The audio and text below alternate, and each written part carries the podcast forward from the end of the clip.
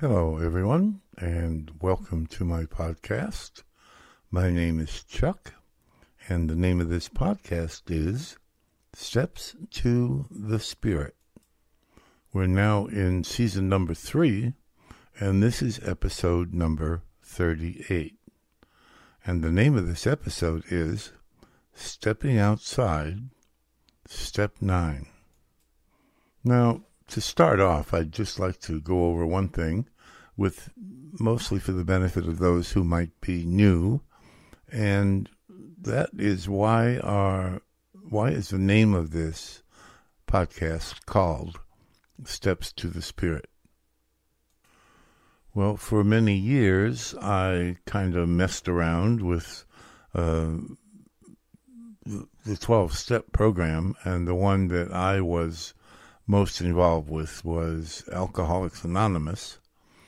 And, oh, I guess for quite a few years in my early drinking, I just, I, you know, go to meetings and, and kind of read what the steps were and not really taking anything very seriously because I could do it all myself. Well, eventually, and it took quite a few years, I learned that I could not do it on my own and that I needed to ask for help. And I asked for help in the form of asking God for help. And when I finally did that in all sincerity, I got the help that I needed. And I have been now involved with a 12 step program, not necessarily uh, Alcoholics Anonymous, because I just I don't go to meetings any longer. I'm legally blind and wear hearing aids, and I can't drive. I'm not allowed to drive anymore. But um, but this is my way of participating in uh, in the 12 step program. There are many many 12 step programs now. There seems to be a program for everything. Uh, if I blink my eyes too much, there's a well, Blinkers Anonymous maybe but there are, I think, over 200 different variations of the 12 step program. And I think that's an absolutely wonderful thing. You know, the, the main kind of ones are like AA, which is Alcoholics Anonymous, NA, Narcotics Anonymous, OA, Overeaters Anonymous, and, and I could go on and on. So the 12 step program I would break down into two parts. First of all, what it's asking me to do is recognize, first of all, that I have a problem. Next, it's asking me to believe in God and to believe that God will help me to solve this problem. Now, that's kind of the first kind of AA or or 12 step program after those three steps come the, the, what we call the action steps, or four through nine, and that's taking an inventory of what's going on in my life, uh, talking to somebody else and God about it, and uh, asking God for help in getting rid of them, and making a list of people we've harmed, and and being willing to make amends to them all, and going out and actually trying to make amends to all of those people that we've hurt. Well, the program with God involved in it, which I think is the program for uh, 12 steps, kind of splits in a way because many folks use this 12 step program as a purely psychological help program. And that can be done, and, and it works really wonderfully for that too. And for that, we get to uh, do those mostly just the action steps in the first step. Admit, in either way, you have to really admit that there is a problem and that I need help with it. And once that happens, I think we can really go on two tracks. One is God, and I really believe that's God, this program is God given. But the other track is a psychological track where we can do the act, action steps and we can do the fourth step and fifth and list our shortcomings and all that and and talk to somebody for help and then maybe go to meetings in whatever flavor of uh, the 12 step program you are involved with. And the meetings are people who are like minded, all trying to do the same thing, all trying to stay away from whatever it is that got them there. And they might speak in speaker meetings and uh, sometimes even entertain, and or you might go to uh, discussion meetings where you all sit around the table and talk about things that are important to you. And in that way, many, many people stay sober day to day for many years.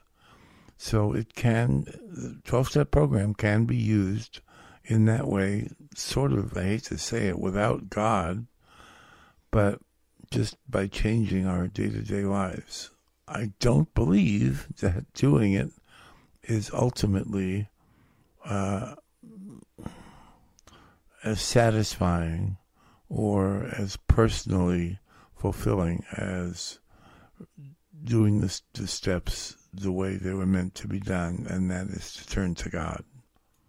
Okay, so now I've taken up half of this podcast with with getting my two cents in, and I really thought it would be important to let you know why it's called Steps to the Spirit. And so, obviously, I think that these steps are meant that we connect with our spirit and ultimately say that beautiful yes for God's help. So, what are we talking about today? We're talking about stepping outside, which means practicing the steps in our daily life when we put one foot in front of the other. Uh, how do these steps help us? Well, this is step nine. And step nine says, I made direct amends to those persons wherever possible, except when to do so would injure them or others. And of course, the direct amends refers back to step eight, where we made a list of everybody that we'd harmed and and uh, became willing to do this step number nine. And it, it, may be for some people the hardest step out of the 12 you know, to actually go out and seek people and and look them up and say, hey, when I was having problems, I'm sorry I took money from you or I said some terrible things to you, and I'm so sorry for having done that.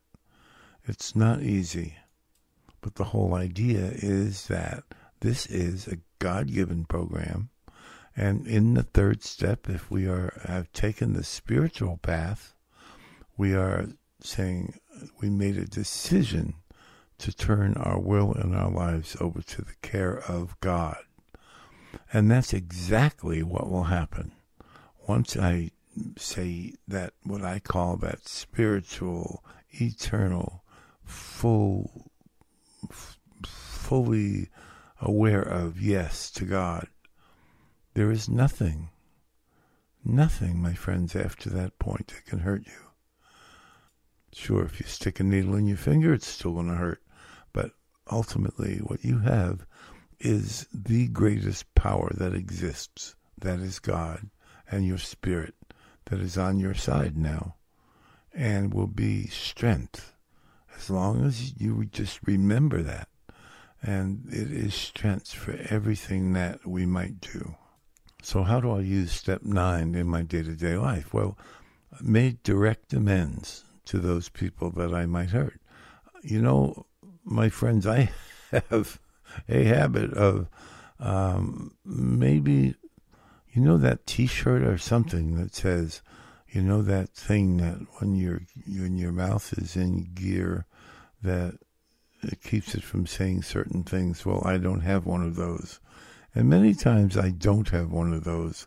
I might be talking to somebody and blurt something out and uh, maybe it would be something that would hurt their feelings or or hurt them, or I might do something that when I'm doing it, I'm thinking just of me and not what that other person might be thinking.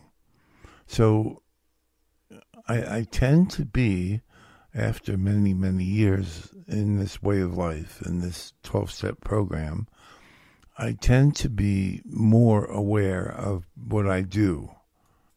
I tend to be more aware of what I say. Not always, and, and sometimes it's that night or evening when I'm thinking about what happened during the day that I think, oh, oh, I, I, I said that and I shouldn't have. And, uh, you know, I tried to make myself look bigger than I was. Maybe my ego took over. Um, whatever. But hopefully, it would be so much easier if I recognized what happened as it happened. The beauty of that is that it is becomes spontaneous and it's almost instant that I know my spirit is working in me 24 7, 365 or 66. It's working. And believe me, my friends, and I'm, I'm, I'm willing to bet that you're the same way. As soon as I do something, as soon as I say something that isn't the right thing, or that makes me look better, or that forgets about the the importance of the other person. As soon as that happens, my friends, I know it. And I bet you know it too. And it's something that is in there, but I don't always choose to look at. Uh, I'm too busy on my high horse, or I'm too busy on taking, making myself look good that uh, I might not be willing to look at that at that point. But as I said, I'm starting to be more aware. And I might say something to somebody, and immediately I think, oh, I shouldn't have said that. And now I can stop and say, hey, listen, John, uh, I know I just said this, but I didn't really mean to, and I, I hope I didn't offend you by saying it. I've, I've spoken at meetings, actually, and said things and said, oh, wait a minute that's that's not what I really want to say because it's only there because I'm trying to make myself look good being up on this podium. And so it's so important and so cleansing to learn to try to say those things and and make amends for them as they happen. Otherwise, what happens? Well, I guess I could I work on it at night. I try to think during the day that I screw up, that I say things I shouldn't have, that I do things that I shouldn't have.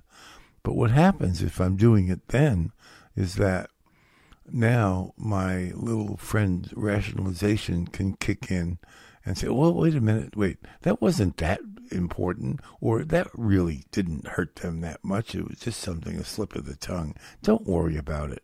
Or put it off and think about it and do it next week. Well, next week it's gone. So and what I mentioned in the description is, well, now what happens is that little incident that goes on into my little knapsack or into my baggage, and I start carrying that around.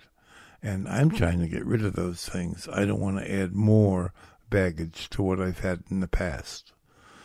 So it's so important to try to be aware, for me to try to you know, have a tabula rasa every day that I don't have to worry about something that I said yesterday or last week. So that's about it, my friends. That's all I have to say about step nine. Next week, we'll get into the, the maintenance steps, uh, step 10, 11, and 12, and we'll talk about those. And uh, I think actually I'm going to have a lot more to say about those. So I've gone over a little bit and I'm sorry about that. I try to keep these to about 12 minutes. I think we're probably at 14 or almost 15 minutes now, but I hope it was I was worth listening to. And thank you, and we'll see you next time.